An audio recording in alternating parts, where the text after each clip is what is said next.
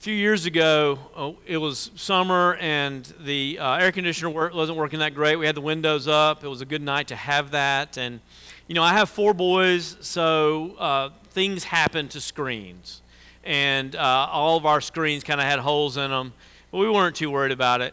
And then, until a bat flew in to our house. Now, bats are actually very helpful. I don't know if you know this. A bat supposedly eats his weight in mosquitoes every night. So it's a great thing to have bats in your neighborhood, right? And the trees around you. Those are great places to have bats. But the second a bat comes into your house, it is an evil enemy and must be disposed of. And uh, I mean, you know, they got the little hands and the little face and the leathery wing, and they're disgusting. And they got to get those things out. And supposedly they carry rabies, and we're getting them out, right? And I don't know about you, but I didn't get the manual on how to remove a bat from the house. I can tell you many ways to not do it. Do not get a beach towel and start waving it over your head in hopes of hitting it. You won't. Uh, do not turn on the ceiling fan, it just makes the thing go crazy. Don't do that. Uh, turn on all the lights, it'll think it's daytime, and it'll go into a corner and go to sleep. So that's what we did. And I'm staring at it. And I got the kids in the rooms, partially because I'm, I am scared of rabies, and partially because I can't stand the screaming anymore. And I'm looking up at the back going, now what? And it strikes me. And I go down the hallway and open up Harold's door. And Harold, who's already figured it out because he's a better problem solver than I am, has his BB gun in hand, ready for me to take, locked and loaded. And I get the BB gun. I go back out into the family room and I reach up and I pop it. One shot, dead as a doornail. Falls down. I pick it up in triumph, take it outside, throw it away, come into the bedroom, and I say, Wife, I have rid us of the enemy. I say, Hey, I, I got rid of the bat. I was so excited.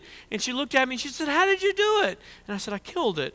Oh, why'd you have to kill it? Totally killing my buzz. But it's a good question.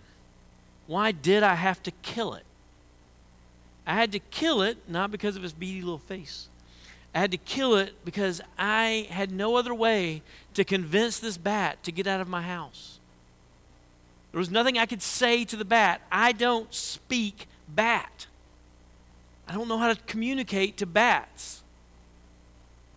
And that's not a problem of me being so intelligent of a creature and so much higher of in an order than the bat. It's actually a weakness. I, if I were smarter, if I were a greater being, I would be able to speak bat. But as it is, I'm helpless. Now, that silly illustration actually illustrates something important. How does God manifest his glory? How, what, what is special about the Son of God?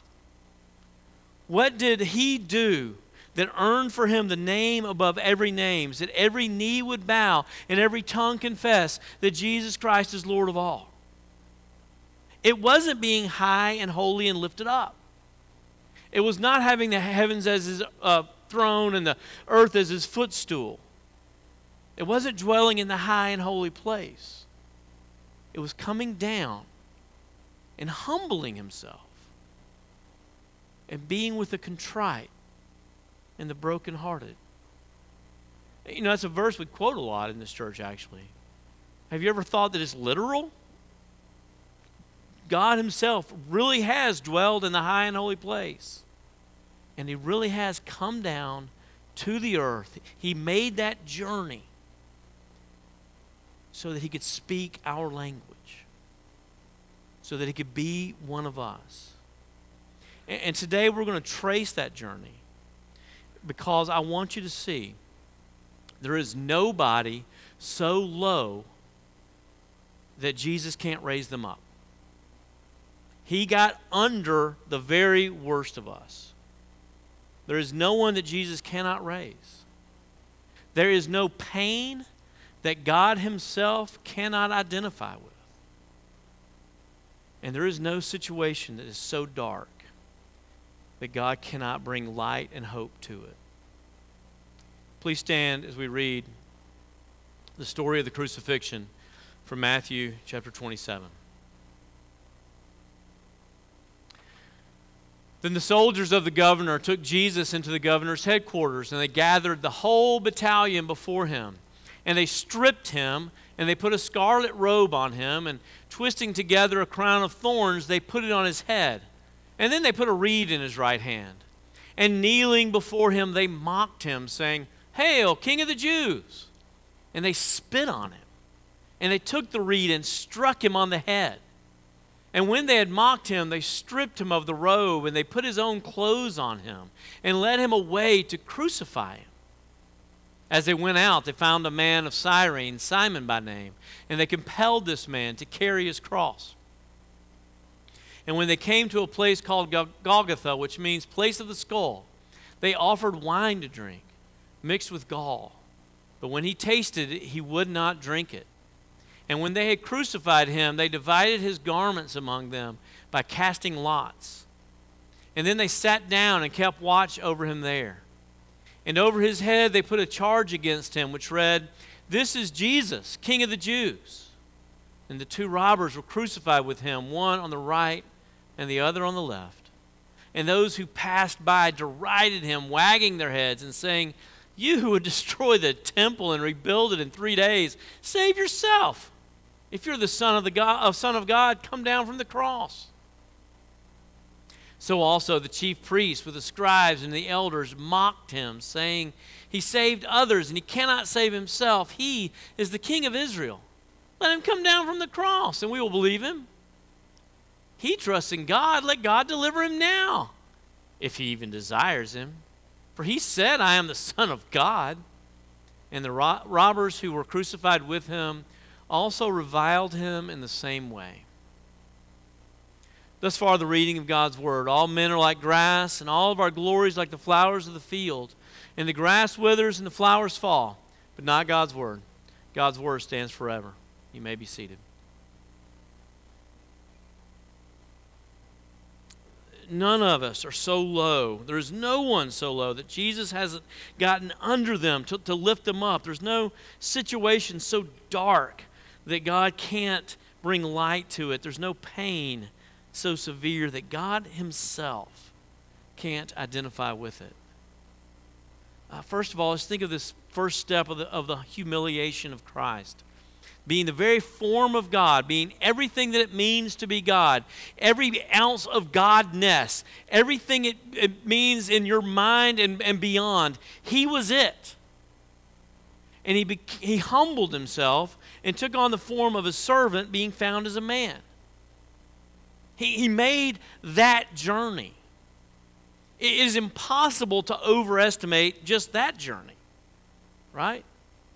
I mean, if you were to take on the form of an earthworm, it wouldn't be near as miraculous of a journey as it is to go from being in heaven, surrounded by angelic beings singing your praise, face to face with God the Father, receiving His smile, receiving His joy, returning that smile, one with the Father, being the, the all powerful creator of heaven and earth. To go from that to being a baby, born in a stall, poor, a refugee running off to Egypt to be kept safe uh, being a teenager with all the angst, being a, a, a, grown, a grown man with the, the responsibilities and the, the problems, be, and then being rejected by your, your own mother, and uh, she thought, thought he was crazy once, came to take him home.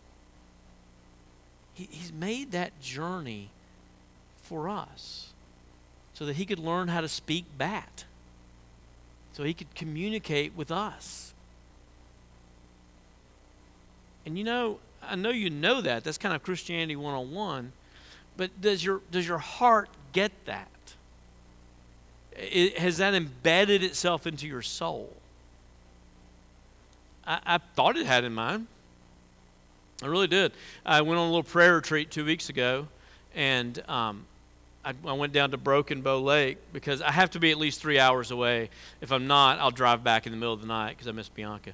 So uh, I was far enough away that I couldn't, uh, you know, come back. And I did all this stuff. I got moved into my cabin, and I, you know, got a drink of water and kind of made myself at home for a few minutes. And then I drove out to the lake to walk around it and have my first real talk with God. And I do the things, I did the things that I do when I'm having my real talks with Him, you know, and that means I I think about all the things I've done wrong in life, and I get real humble and sad, and I screw my face up, and it's like, Father. And then the Lord communicated to me, and He said, Why do you think you have to be sad for me to hear you? Do you think you're crossing some gap between us? Do you think I'm not here all the time? Jesus has crossed that gap. I crossed, crossed the gap. You don't have to. You don't have to get yourself ready to pray. I'm here. You don't have to make yourself sad for me to hear you. I'm right here. Let's just walk around the lake together and have a talk. Why can't we just have fun this weekend? Do you think somehow you're holier when you're sad? I do. I'm trying to learn that's not true. I think I have to cross the gap between me and Jesus by being sad and sorry for my sins, sorry enough. And, and I just needed somebody to come along and say, honey, you're never going to be that sorry. But it's okay. He's covered the gap, He understands us. He has come to us. He humbled himself by taking on the form of a servant. But he went further than that. He obeyed all the way to the point of death. And then Paul adds this phrase even death on the cross. Even death on the cross. That that is the, the lowest point of the humiliation was on the cross. And we, we need to look into that. Now, I'm not somebody who revels in gross stuff, you know. You all know the kids in uh, you know elementary school that love to pull wings off of butterflies and just to make uh, you know the girls mad and watch things suffer. That was not me. I mean, I'm I, I have this incredible like I think it's a weakness almost kind of empathy where like if I saw somebody crying, I started crying. Before I knew who they were or what they were crying about, I would just start crying. And so I don't get into like the cool physical stuff of the res- of the crucifixion. And to my knowledge, I've never preached on it until you know the earlier service.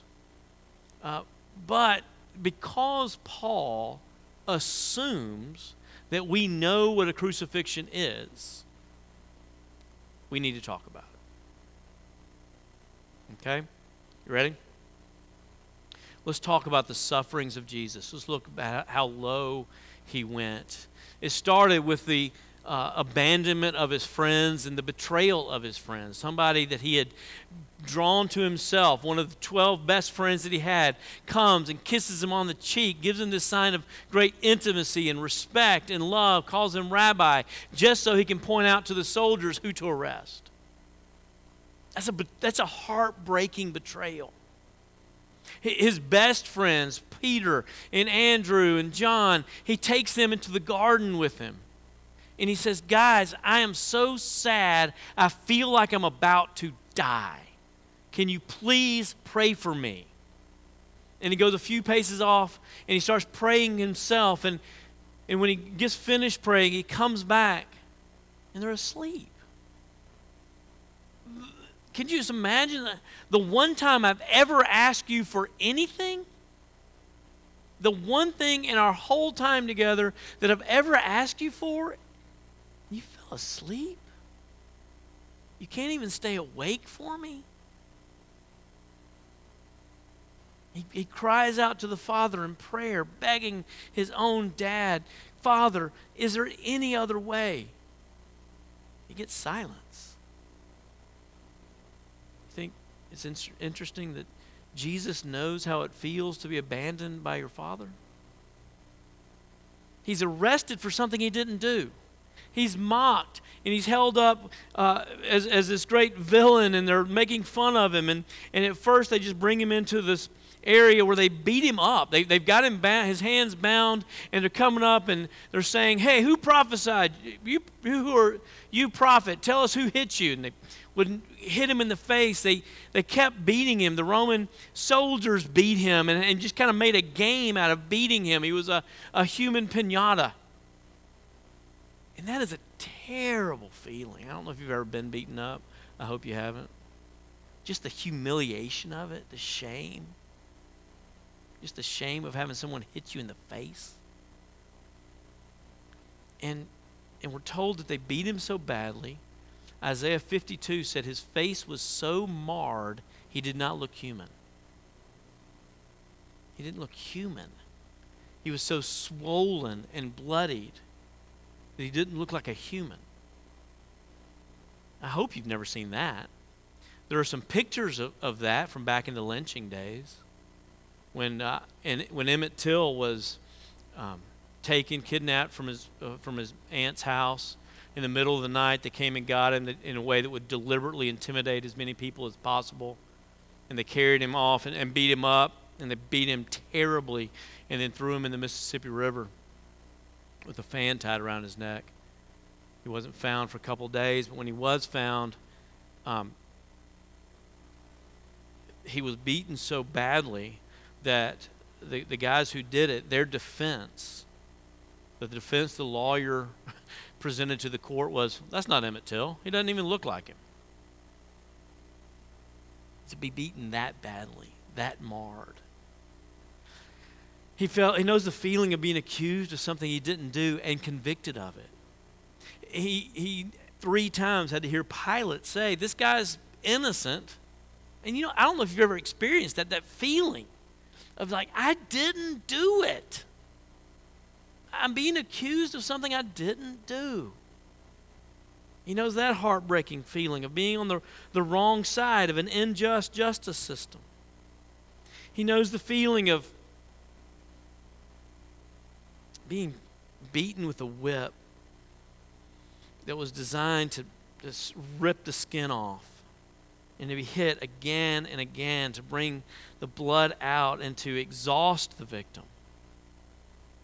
He was so exhausted that when they put the beam on him, he, it was a prisoner's job to carry the cross beam up the hill to, the, to where the pole was already set. He couldn't even carry it. And they had to make someone else help him carry it. He knows the feeling of just being that exhausted to literally not be able to go another step. Maybe worst of all, for my, for my money, worst of all, he knows the feeling of being stripped and laughed at. And the Bible makes sure he wants you to know that. They took his clothes off. They tell, tell us again and again. They, they divided up his garments at the foot of the cross. He was hanging there completely and totally exposed. That's literally my worst nightmare. I've had it many times, right? I would be standing on this stage and I'd forgotten to get dressed one morning and just kind of look down and I'm totally exposed. I've had that, that nightmare probably, I've had that nightmare so many times that I'm now able to talk to myself in my dream and say, wait a minute, this is a dream. You would never do that. That's how many times I've had that nightmare. Jesus lived it. Total, and, and purposely put in a position with his arms nailed to the cross, with, with spikes through his wrists, hanging there so that he could not cover himself, while people mocked and laughed and spit on him. executions up until like America in the last 50 years, execution was always a public spectacle. In America, the hangings would be, you know, you'd be notified a week in advance. People would come into town, bring a picnic lunch, greet their friends, kind of have a party atmosphere, and wait for the, uh, the prisoner to be brought out to the gallows and hung. And sometimes they would get so excited about it that riots would break out. You know the stories about the French Revolution when blood literally ran in the streets from them cutting people's heads off with a guillotine and, and shouting uh, and cheering like it was a, a football game. And that, that is a tradition that goes all the way back throughout humanity to the time of Jesus when he was very intentionally spread out, spread eagle in the most embarrassing possible way so that people could laugh at him, so that people could mock him. He knows how it feels to be absolutely, utterly shamed. When I was at Mississippi State as a campus minister, I had a girl in our ministry, um, and she'd been through some hard stuff. Her grandfather had abused her terribly, and uh, and she was broken. And uh, she came to me one day with this huge smile, and I said, "Well, something in you's clearly changed. What is it?" And she said, "Jesus was crucified naked." He knows that that's the worst part of being abused to have somebody look at you and laugh at you and treat you like you're worthless. He knows how I feel, and He can heal it. He knows how it feels to, to go into utter darkness and cry out to God, Why have you forsaken me? and hear no response. He knows how it feels to slowly smother to death. That's ultimately the reason why he died on a cross was because it was so hard to get air. Your body being supported with your hands, your feet with nothing to stand on but a spike that's going through them. Every time you wanted air, you'd have to push on that spike, making it hurt even worse. Move your back up and down that's already been ripped open, move it up and down on this rough piece of wood, and gather a breath. And finally, we're told he breathed his last. I don't know why he died so quickly. He tells us in John 10 that no one can kill him, but he would give his life when he when and how he expected to. I will lay down my life. No one can take it from me. And, and, and think not only of, of Jesus, but think of the disciples. You've left everything for this man. Literally, you left your businesses, you left your homes, you left your family, your father, your wife, you've left your everything to follow this man who you think is going to be the king, and you watch him slowly die. And they had to be thinking, you know, they had to be thinking, surely he's about to do something. I mean, we've seen him speak to storms. Surely something's going to happen. And nothing did. And they went home in utter darkness, not just in the skies, but in their hearts, confused, sad, and afraid that they were next. If Jesus went that low, the, every aspect of the Roman execution on the cross, every particular about it was meant to do one thing, and that was to dehumanize you, to make you less than human, to take you from being someone that people would pity to someone people would laugh at and mock. If he went that low, to the subhuman spot, there is no one he can't get under. And, and if the disciples can go from being that distraught, that heartbroken, to being the, the fathers of the church and preaching the gospel, then there is no situation he can't redeem. I want you to think about that. I want you to think about God the Father, who had to slowly watch his own son die at the hands of evil men. He knows how that feels. There's no feeling he hasn't experienced. I want to ask you if you believe that. I got a friend named Gary. He's a new friend of mine. He lives in Arizona in the state penitentiary. And um, somehow he, he, somehow he heard one of my sermons and started following me and has started writing me and writes me about twice a week now. Gary is an interesting guy. He lived, uh, he was 52 years old. He spent his whole life in the church, teaching Sunday school, going to Sunday school, then teaching Sunday school. uh, but he was living a double life. And uh, one day he realized that his double life was going to collapse all around him. And, and he'd always heard that you, you go to the church, we have nowhere else to go. And so he goes to his pastor and says, I, have been living a lie. These are, this is what I've actually been doing. And, and his pastor looked at him and said, Leave here and never come back. He left the church. The, the law, he was going to go to jail for, for the sins he had been committing and he thought there's only one reasonable option I need to take my own life. He overdosed on sleeping medication, woke up in the mental hospital three days later, and was in absolute despair that it hadn't worked. His wife divorced him. He was arrested and put in prison for a long time for his sins because they were against children. He was, his children refused to speak to him. Still to this day, have not spoken to him. He was put in prison, and, and sex offenders, are, like usual, are put in uh, kind of private cells so they don't get uh, beaten to death by the other prisoners. He was abused. He was abandoned by other prisoners, and he started just using that time in solitary confinement to remember the Bible verses he had learned as a child. And when he was at a place abandoned by his children, abandoned by his wife, abandoned by the world, God saved him. God saved him.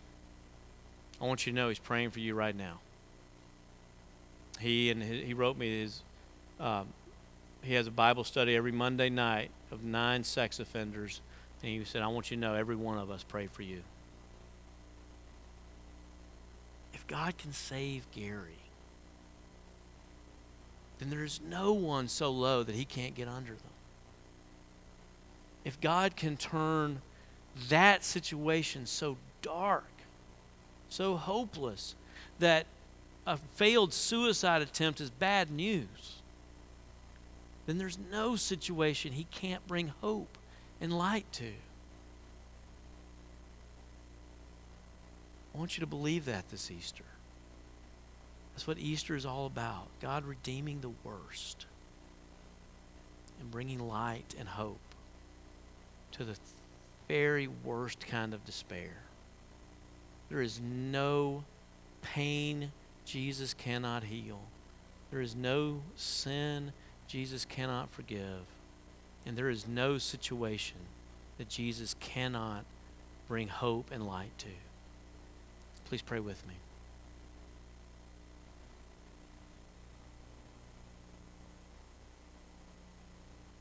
Father in heaven, you who love to take things that Satan means for evil and turn them out for good, for the good of your people.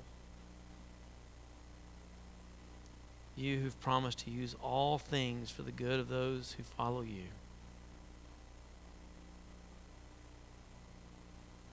that you would give us hope. I pray that we would know that truth. In Jesus' name, amen.